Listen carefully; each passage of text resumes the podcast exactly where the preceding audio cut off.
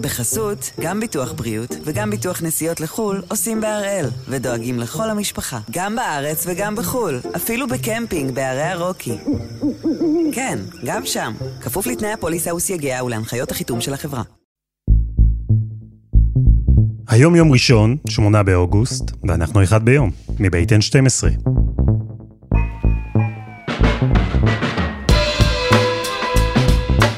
אני אלעד שמחיוף, ואנחנו כאן כדי להבין טוב יותר מה קורה סביבנו, סיפור אחד ביום, כל יום.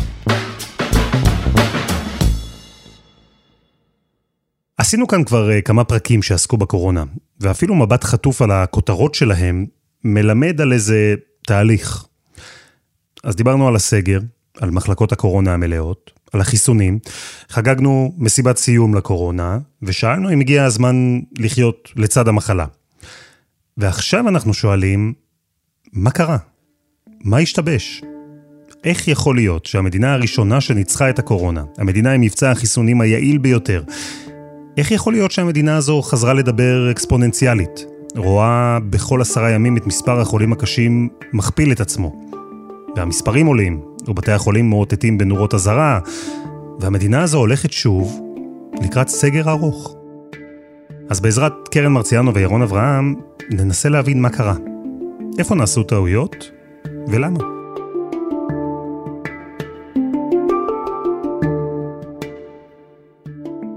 ירון אברהם, שלום. אהלן אלעד.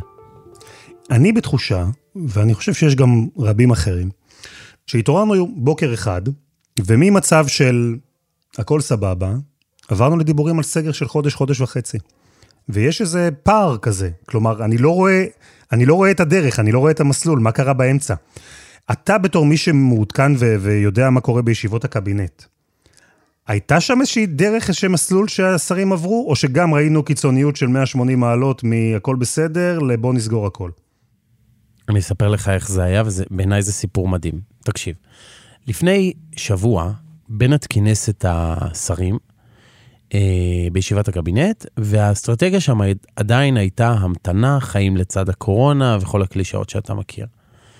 ואז, כעבור שלושה ימים, בזמן הדיונים על התקציב בממשלה, בנט ראה אה, כמה גרפים, כמה מודלים, שמראים בעצם שאם קצב ההכפלה הזה נשמר, בתחילת החודש הבא ישראל בין 1,500 ל-2,000 חולים קשה. הוא הזדעזע. הוא לא חשב שזה, שזה קצב ההכפלה המדובר. והוא כינס את ראשי המפלגות בשעה 6 בבוקר בדיוני התקציב, לפני שהצביעו על התקציב בממשלה, הוא ביקש מכולם להיכנס ללשכה והציג להם את המודלים האלה שבין היתר הציגו לו רן בליצר וערן סגל ווקסמן ואחרים. ושם לראשונה בחדר עולה המילה סגר. כמה וכמה פעמים. יצאו משם שרי הממשלה, ראשי המפלגות, ואחד מהם סיפר לי שהוא אמר לשני, מאיפה זה בא? הם באמת לא הבינו מאיפה האמירה על סגר חוזרת לשולחן. זה, זה היה נראה להם כמעט אנטיתזה למה שהם שמעו בדיון הקבינט האחרון. וזה בעיניי ממחיש את כל הסיפור. כי לא ראית פה איזושהי אבולוציה, איזושהי התפתחות ש, שאנחנו רגילים אליה, שמתחילים בהתייחסות מקלה, קצת מקשיחים, מקשיחים עוד קצת, הולכים להגבלות רוחביות וסגר. כאילו עברנו מהשלב הראשון של כלום, לשלב החמישי של לוחצים על הברקס חזק והולכים לסגר.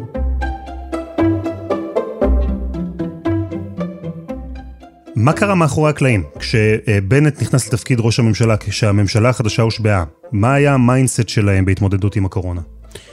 תראה, כשבנט נכנס לתפקיד ראש הממשלה, הוא חשב שהקורונה מאחוריו, שזה יישאר בגדר אה, ספר קטן, ספרון כיס שהוא כתב, אה, והוא יוכל לומר שאצלו מטפלים אחרת לחלוטין בקורונה, כמובן בגלל החיסונים והעובדה שהוא קיבל מדינה כמעט מחוסנת, והוא יכול לרוץ על הטיקט של... אה, חיים לצד הקורונה, חיים לצד הנגיף, שומרים על העסקים פתוחים, הכל הפי, הפי, ג'וי, ג'וי. אנחנו יכולים אה, לנצח את הקורונה בלי אה, צעדים דרקוניים. את הגל הזה אנחנו יכולים לנצח בלי מגבלות. אנחנו יכולים לנצח את מגפת הדלתא בלי סגרים. והם קצת נשבו בקונספציה של צריך לשמור על הכל פתוח, עד כדי כך שהם לא ראו את זה מגיע. אז קח אותי לחדר. אה, בתור מי שעוקב ורואה את כל הדיונים שנערכו שם בשבועות ובחודשים האחרונים. מה הייתה האווירה שם? איזה דברים נאמרו? האווירה הייתה שאנחנו לא קרובים לקטסטרופה, האווירה הייתה שהחיסונים נותנים לנו אה, תעודת ביטוח, האווירה הייתה שאנחנו רחוקים מאוד מרף הספיקה של מערכת הבריאות, האווירה הייתה שכלכלה צריכה להיות עכשיו מתועדפת במקום הראשון. לא הייתה התייחסות מספקת לסוגיה של מיליון ומאה אלף הלא מחוסנים במנה ראשונה בישראל. בשלב מסוים זה, זה התחיל לפמפם, התחילו לפמפם את זה, אבל אתה רואה שבפועל גם לא עושים משהו משמעותי ברמת ההסברה בנושא הזה. הייתה שם איזושהי תחושה של המתנה, בואו נחכה, בואו נחכה. אין, צורך לקבל עכשיו החלטה דרמטית. הייתה גם מבחינת אנשי משרד הבריאות, איזה סוג של אדישות. אני לא יודע להגיד לך אם זה נבע בגלל האופי השונה של הקבינט, שהיה, שלקח לאסטרטגיה הזאת של בלימה רכה, כן? בסוף נשארנו רק עם הרך, בלי הבלימה. אבל גם הם לא דפקו מספיק על השולחן, וגם הם התעוררו באופן יחסית מאוחר. עכשיו, תחשוב רגע על הקבינט הזה. יפעת שאשא ביטון, אורנה ברביבאי, שתי שרות שמאוד דומיננטיות בקבינט, אחת, ההתייחסות שלה אל הנגיף היא מאוד מאוד מאוד מקלה, והשנייה, שרת הכלכלה שקצת נדבקה בגישה הזאת ורוצה לשמור על עסקים פתוחים ולא רוצה לקבל החלטות לא פופולריות. וכותב ספר איך לנצח מגפה שיצא חוצץ נגד כל הצעדים הרוחביים של הממשלה, ושרת פנים שמיישרת איתו קו, ושני שרים שבכלל לא מגיעים לקבינט שהם דומיננטים, ליברמן ולפיד. נוצרה שם איזושהי אווירה של אה, בואו נחכה ונראה, אבל בינתיים נשמור על החיים עצמם. זו, זו, זו האווירה שהייתה בחדר. קראת את הספר שלו אגב? אני מהאובססיביים שקראו שלוש פעמים. פעם אחת אה, כשהוא פרסם אותו, אחר כך שהייתי צריך לכתוב על זה איזושהי כתבה, ועכשיו כדי להשוות את כל הדברים שהוא לא עמד בהם. אתה יודע, יש שם כל כך הרבה אמירות ש... בזמן אמת שקראתי את הספר, אמרתי, וואו, איזו ראייה חדשנית, חבל שהממשלה הזאת לא פעלה כך. אפילו פרגנתי לו בפומבי על זה כמה, כמה וכמה פעמים, ואני עדיין מפרגן. אבל זה מדהים לראות איך דברים שהוא כתב אותם כמה וכמה פעמים בספר, כמו התייחסות לנתב"ג, כמו התייחסות לבדיקות המהירות, באמת אלף ואחת נושאים, הוא פשוט לא הצליח להגשים בכהונה הקצרה שלו. אגב, לא, לא הכל באשמתו. אה, מערך בדיקות מהיר זה בדיחת הבדיחות שזה לא קורה. אה, החקירות האפידמיולוגיות שעדיין מבוצעות ממש באופן חלקי, הוא התריע על זה לפני שנה, אבל הנה זה קורה גם אצלו עכשיו. אמר לי אחד אה, מהגורמים הבכירים בליכוד, שר לשעבר, שהספר שכותרתו איך לנצח מגפה מאת נפתלי בנט, מתעדכן עכשיו לגרסה חדשה של איך לנצח את נפתלי בנט מאת מגפה. שאלה מעיתונאי מעמית סגל חדשות 12, לאור מה שראית עכשיו כראש ממשלת ישראל, האם טעית בפרסום הספר איך לנצח מגפה? ניהול מגפה זה דבר מאוד uh, צמוד, מאוד uh, גמיש, כי הכל משתנה ברמה, ברמה יומיומית. ואני אומר לכם, אם יש משהו שכל המדענים מספרים לי, כל מנהלי בתי החולים והאפידמיולוגים, זה שהמגפה הזאת מלמדת את כל העולם שיעור בצניעות, ענווה. כל מנהיגי העולם כרגע מתחבטים איך... מצד אחד נכון שהמחלה הזו מפתיעה אותנו כל פעם מחדש. ונכון שאתה נלחם תוך כדי מלחמה, אתה צריך להתמודד עם מציאות משתנה. אבל הדברים האלה שאנחנו רואים היום, היו בתודעה. דובר על חיסון בוסטר. דובר על וריאנט שיבוא ויגרום לחיסון להיות פחות יעיל. וגם אם היום אנחנו לומדים את הדברים האלה תוך כדי תנועה, אני חושב שתפקידם של מקבלי החלטות אה, ו- ומנהלי מדיניות ציבורית, לפחות להתכונן מראש לאפשרות הזו, במיוחד שהיא מדוברת. אז אני מסכים חלקית, כי, כי בסוף, כשהממשלה הזו החלה לכהן, היא עדיין לא הייתה בטוחה, ויותר נכון, משרד הבריאות לא היה בטוח, עד כמה הווריאנט הזה מצליח לעקוף את החיסון ובאיזו מידה. עכשיו, למה אני אומר שאני מסכים חלקית? כי בזמן הזה, פעולות שיכלו לעשות ולא עשו, היו יכולות למנוע מאיתנו את ההיגררות למצב הזה. קח דוגמא מה שקרה בנתב"ג, אוקיי?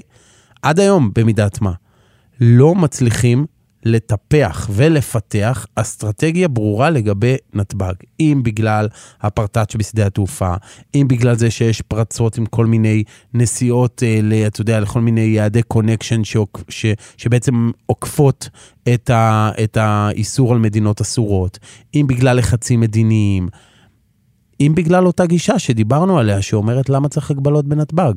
בשלב מסוים, כבר הווריאנט היה פה בהיקפים כל כך גדולים, שבכלל הזניחו את נתב"ג. אמרו, אין צורך בכלל אה, שיהיו שם הגבלות, היו גם שרים כאלה בממשלה. יואל רזבוזוב ויפעת שאשא ביטון, ו- ואחרים אמרו, אין צורך בהגבלות בנתב"ג, נתב"ג הוא בכלל לא הבעיה שלנו. כלומר, הייתה... אני כל הזמן אומר בין אדישות להתכחשות. עכשיו, אני נזהר מהמילה התכחשות, כי מיד לוקחת אותנו ל... למכחישי קורונה, ואני לא חושב שאף אחד מהשרים הוא מכחיש קורונה, אבל הייתה התכחשות לקצב הפוטנציאלי של התפשטות הווריאנט הזה. לא רצו לראות את זה, פשוט לא רצו לראות את זה. עכשיו, אתה יודע, אני רוצה להוסיף לך עוד נתון פוליטי.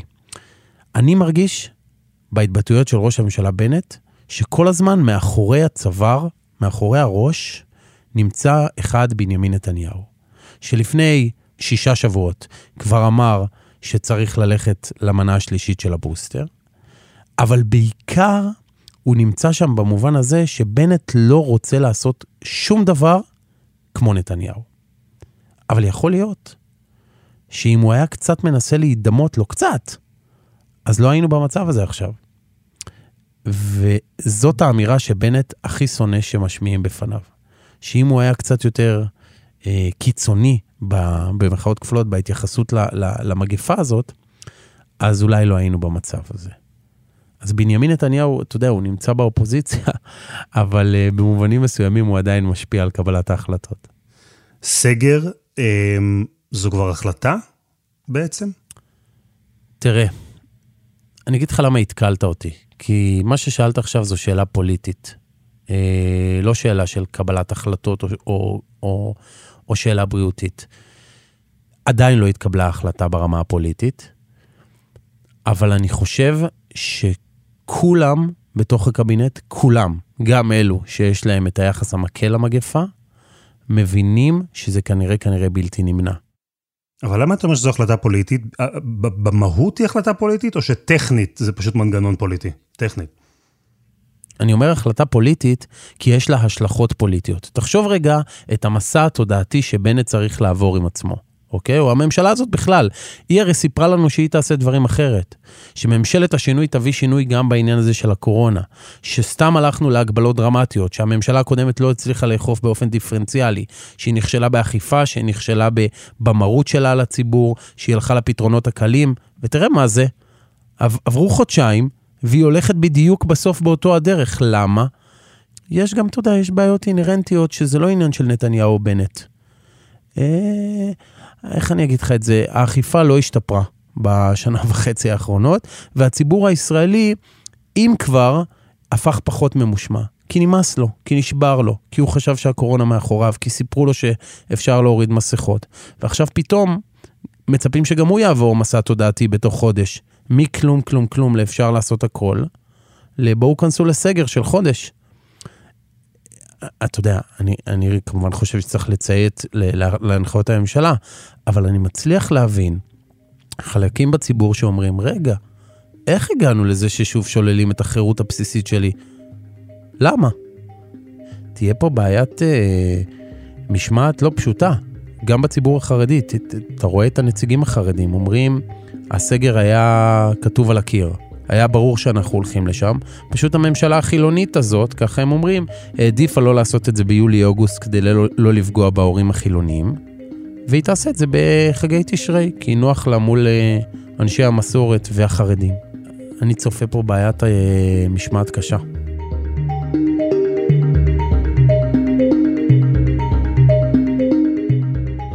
ירון אברהם, תודה רבה. תודה אלעד.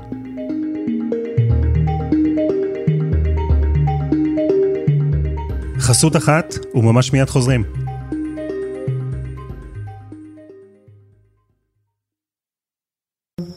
בחסות, גם ביטוח בריאות וגם ביטוח נסיעות לחו"ל עושים בהראל, ודואגים לכל המשפחה, גם בארץ וגם בחו"ל, אפילו בקמפינג בערי הרוקי. כן, גם שם, כפוף לתנאי הפוליסה וסייגיה ולהנחיות החיתום של החברה. אז אנחנו שואלים, מה השתבש? למה ואיך ישראל שכאילו כבר ניצחה את המגפה, חוזרת פתאום להילחם בה, ועוד מוצאת את עצמה נכנסת למגננה. ובכל הדיונים, בכל ההצהרות, ראש הממשלה בעצמו אמר שישראל מסתכלת על בריטניה. לומדת ומסיקה מסקנות ממה שקורה בממלכה. Good afternoon and thank you for joining us. We've come to a stage in the pandemic when there is no easy answer and no obvious date for unlocking. We will stick to our plan to lift legal restrictions and to lift social distancing. אז זהו, אני לא משוכנע שזו שיטה משהו.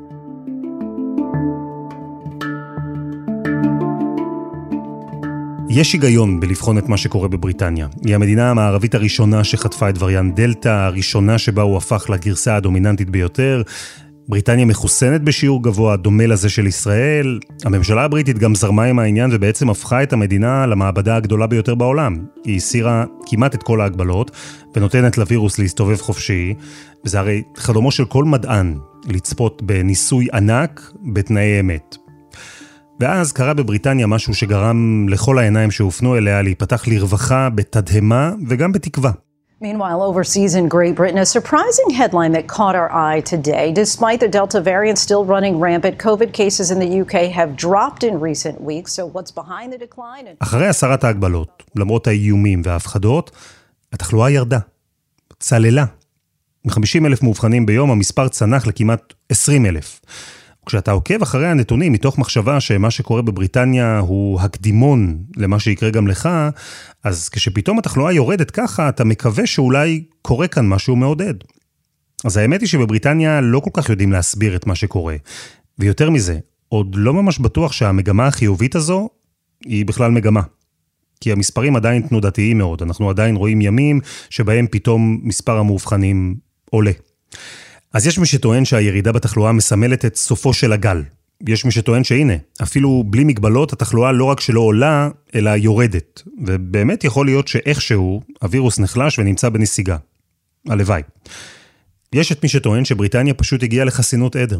שישה מיליון בריטים אובחנו כחיוביים לקורונה מאז שפרצה המגפה, אבל לכולם ברור שיש הרבה יותר שלא אובחנו. יותר מ-47 מיליון בני אדם חוסנו במנה אחת לפחות, מתוך אוכלוסייה של 66 מיליון איש. אז יש מי שאומר שהווירוס נחלש כי בצורה כזו או אחרת, רוב הבריטים כבר עמידים. ויש גם מומחים בבריטניה שחושבים אחרת. הם אומרים שהנתונים מעוותים, כי אנשים נבדקים פחות, כי בזמן לימודים אנשי צוות וחלק מהתלמידים היו נבדקים באופן קבוע, ועכשיו בחופש זה לא קורה. הם טוענים שאנשים לא מדווחים כשהם לא מרגישים טוב עכשיו, כי זה אומר שהם ייאלצו להיכנס לבידוד ולא יוכלו לנסוע לחופשת הקיץ. המומחים האלה בעיקר חוששים שבחורף, עם החזרה ללימודים והחזרה מהחופשות בחו"ל, הגרף שוב ימריא למעלה. כך או כך, אי אפשר באמת להסיק מבריטניה בינתיים משהו חד משמעי. אי אפשר לבנות סביב מה שקורה כאן מדיניות. ויותר מזה, בבריטניה נותנים את החיסונים אחרת. יש פער של שלושה חודשים כמעט בין מנה למנה. זה התחיל כסוג של הימור, אבל היום יש מחקרים שאומרים שאולי זה בעצם מייעל את החיסון, מגביר את כמות הנוגדנים בגוף. וגם החיסונים עצמם, ברובם, הם אחרים. כי המבוגרים בבריטניה קיבלו בעיקר את החיסון הבריטי, שהוא אמנם יעיל פחות מזה של פייזר, אבל יש מי שטוען שהיעילות שלו נשמרת למשך יותר זמן. אז גם את זה צריך לקחת בחשבון.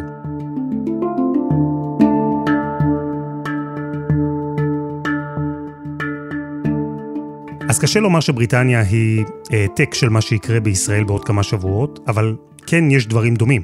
בשני המקרים החיסונים שינו לחלוטין את התמונה.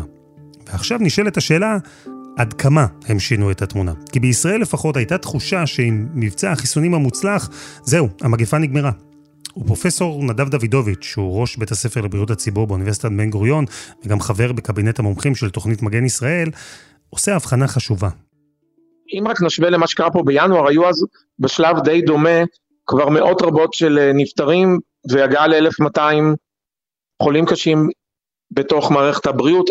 אנחנו לא שם, החיסונים נתנו לנו מרווח שבהחלט אפשר לעשות הרבה מאוד דברים והרבה מאוד החלטות, אבל כעת אנחנו חייבים להבין שזה מצד אחד דרמטי להמשיך ולחסן, אבל בלי ההיבטים האחרים, כל ההיבטים, הגנה רב שכבתית, קטיעת שרשרות הדבקה, תו ירוק מלא, לא כמו שהיה עד עכשיו, חיסונים בצורה של מבצע ארצי, כל הדברים האלה צריכים להיות משהו שתחושת דחיפות, לא היסטריה, דחיפות, ותחושת הדחיפות הזאת לא הייתה קיימת לצערי בחודשיים האחרונים, עכשיו היא מגיעה, שוב אין פה פתרון סקסי אחד, חיסונים מדהים, אבל כל הדברים האחרים חייבים להתלוות אליהם, וללמוד את זה גם אה, להמשך של הפעלת אה, מערכת בריאות ציבור חזקה. זהו, שלפי פרופסור דוידוביץ' וגם אחרים, אחת הבעיות שישראל חוותה היא שהחיסונים הפכו לסוג של פתרון קסם. כן, הם עובדים, הם יעילים, הם לגמרי שינו את המגפה, אבל במקום סוף סיפור בצ'יק, היה מוטב לראות אותם כאמצעי שקונה לנו עוד זמן, זמן שבו היה צריך לתקן את הדברים שהצריכו תיקון. ויותר מזה, כשמיליון ומאה אלף ישראלים לא התחסנו בכלל, אז גם אם החיסונים היו פתרון קסם, זה כנראה לא היה מספיק. וגם בזירה הזו לא נעשה מספיק. אני חושב שמה שהשתבש זה קודם כל שהורדנו את הרגל מהגז בנושא החיסונים. לא השקענו מספיק אה, באוכלוסיות מסוימות כמו בחברה הערבית, נעשו מאמצים, אבל הם צריכים להיות הרבה יותר אה, מהודקים. ברגע שהורדנו את הגז, אה, רגל מהגז מהחיסונים, ובעצם נכנס גם הווריאנט הדלתא, הוא נכנס דרך אגב כבר בחודש אפריל, עוד בממשלה הקודמת, אז התגובה הייתה מהוססת מדי, תהליכי קבלת החלטות קורים אבל מתממשים מאוד לאט. כלומר בישראל הייתה תקווה כזו, שעם החיסונים הכל נגמר ולא נעשה מספיק במקביל למבצע החיסונים. גם הניסיון לחסן יותר אנשים, לנגוס במשהו ממאות האלפים שמסרבים להתחסן, אז גם הניסיון הזה לא הצליח. והשאלה היא, מה קורה עכשיו? האם עכשיו עושים את מה שצריך לעשות?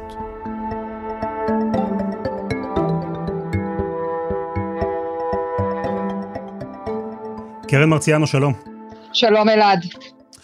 אז אנחנו מדברים על זה שלפחות בתחילת הדרך, הקונספציה של הממשלה הייתה שגויה, שכאילו הקורונה מאחורינו. מה אנחנו רואים עכשיו? עושים את מה שצריך, או שהממשלה עדיין נמצאת באיזו תחושה שהמצב אה, טוב יותר למרות מה שאנחנו רואים במספרים? תראה, אני חושבת שזה היה נכון להתחלה, שבשבועיים שלושה האחרונים הייתה גם גרירת רגליים, לא הצליחו לקבל את ההחלטות שהיה צריך לקבל בשלב הרבה יותר אה, אה, מוקדם, וכל הגמגום הזה בקבינט הוביל לזה שעכשיו אנחנו מגיעים לקצב הדבקה מאוד גבוה ונמצאים על סף סגר. עכשיו אני רוצה לתת לך דוגמה, גם את השלב הזה שבו אנחנו נמצאים. כשאני מדברת על גרירת רגליים, הנה עכשיו אנחנו נמצאים בתחילת אוגוסט. עדיין אין מתווה לפתיחת שנת הלימודים. ברור שאם יהיה סגר אז שנת הלימודים לא תיפתח. אבל בהנחה שלא יהיה סגר, או בהנחה שהסגר יסתיים אחרי חודש ושנת הלימודים תתחיל באוקטובר, מה המתווה? איך הולכים ללמוד כאן? קפסולות, לא קפסולות, כן בדיקות, לא בדיקות, איך תתנהל שנת הלימודים בכל אחד מהגילאים? אני לא יודעת, אתה יודע למה? כי אף אחד גם בממשלה לא יודע.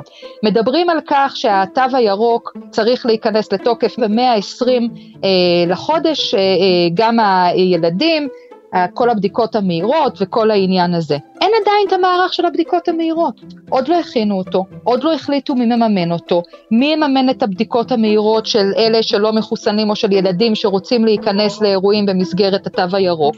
כלומר, גם עכשיו אני מראה לך מה שנקרא בשידור חי על החלטות שהיו אמורות להתקבל ולא מתקבלות. כלומר, יש כאן איזו השהיה מאוד מאוד בעייתית בקצב קבלת ההחלטות.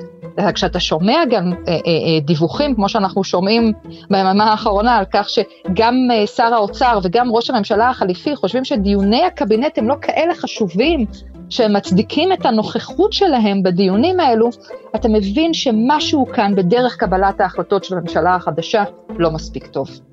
את שומעת מהם הסברים? את שומעת מהם מכה על חטא? את שומעת מהם הבנה שנעשו טעויות? לא, אני שומעת מהם שהם לא מסכימים לניתוח שלי, הם חושבים שהם כן היו בסדר, והם חושבים שאם הם ממילא היו עושים את התו הירוק לפני שבועיים שלושה, זה לא היה משנה באופן משמעותי את תמונת התחלואה. אני כאמור חושבת אחרת, אה, חלק מאנשיו של בנט והשרים חלוקים עליי, אבל אפשר להבין גם למה, הם רוצים תמיד להגיד שהם, אה, אה, שהם בסדר, אנחנו רק זוכרים את מה אמר בנט בזמן הממשלה הקודמת, שסגר זה הכישלון הגדול ביותר. משתמש בכובע שלך גם ככתבת כלכלית. בפעמים הקודמות היה סגר, הייתה תוכנית חל"ת, הייתה תוכנית פיצויים, זה דבר שאמור לקרות עכשיו, אפרופו הכנה מראש ומתווים ו- ותוכניות? זה חייב לקרות, אה, אבל במשרד האוצר אה, אומרים לנו שבשלב הזה הם עדיין לא מכינים את התוכניות, כי הם חושבים שאסור, אסור, אסור להגיע לסגר. דבר אחד כן אומרים לנו במשרד האוצר, מתווה החל"ת כפי שהיה בשנה וחצי האחרונות לא יחזור על עצמו. כלומר, הצ'ק הפתוח הזה שנותן חל"ת באופן חופשי לכל הגילאים לא, לא יחזור על עצמו, זה לפחות מה שאומרים עכשיו במשרד האוצר, כי אנחנו יודעים עד כמה זה פגע בתעסוקת צעירים ועד כמה זה היווה תמריץ שלילי לחזרתם לעבודה וכולי וכולי. האם הם באמת יעמדו בזה, אם חלילה יהיה סגר ואם הם יעמדו בלחץ הציבורי, זה מבחן מאוד גדול של הממשלה. אבל לפחות בעניין החל"ת, אומרים באופן חד משמעי במשרד האוצר, אנחנו לא נהיה באותו מודל חל"ת שהיה כאן בסגרים הקודמים.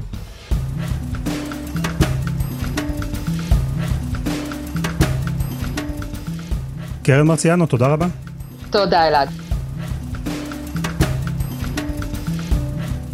וזה היה אחד ביום, של N12. הפרק הזה, כמו כל הפרקים שבהם עסקנו בקורונה, מהפרק שבו בדקנו מה זה בכלל וריאנט ועד הדילמה סביב החיסון השלישי, אז כולם זמינים ב-N12 ובכל אפליקציות הפודקאסטים. אתם גם יותר ממוזמנים להצטרף לקבוצה שלנו בפייסבוק, ספרו לנו שם מה אתם חושבים. על הסגר הרביעי שכבר נראה באופק. העורך שלנו הוא רום אטיק, בצוות דני נודלמן ועדי חצרוני, על הסאונד יאיר בשן שגם יצר את מוזיקת הפתיחה שלנו, ואני אלעד שמחיוף, ואנחנו נהיה כאן גם מחר.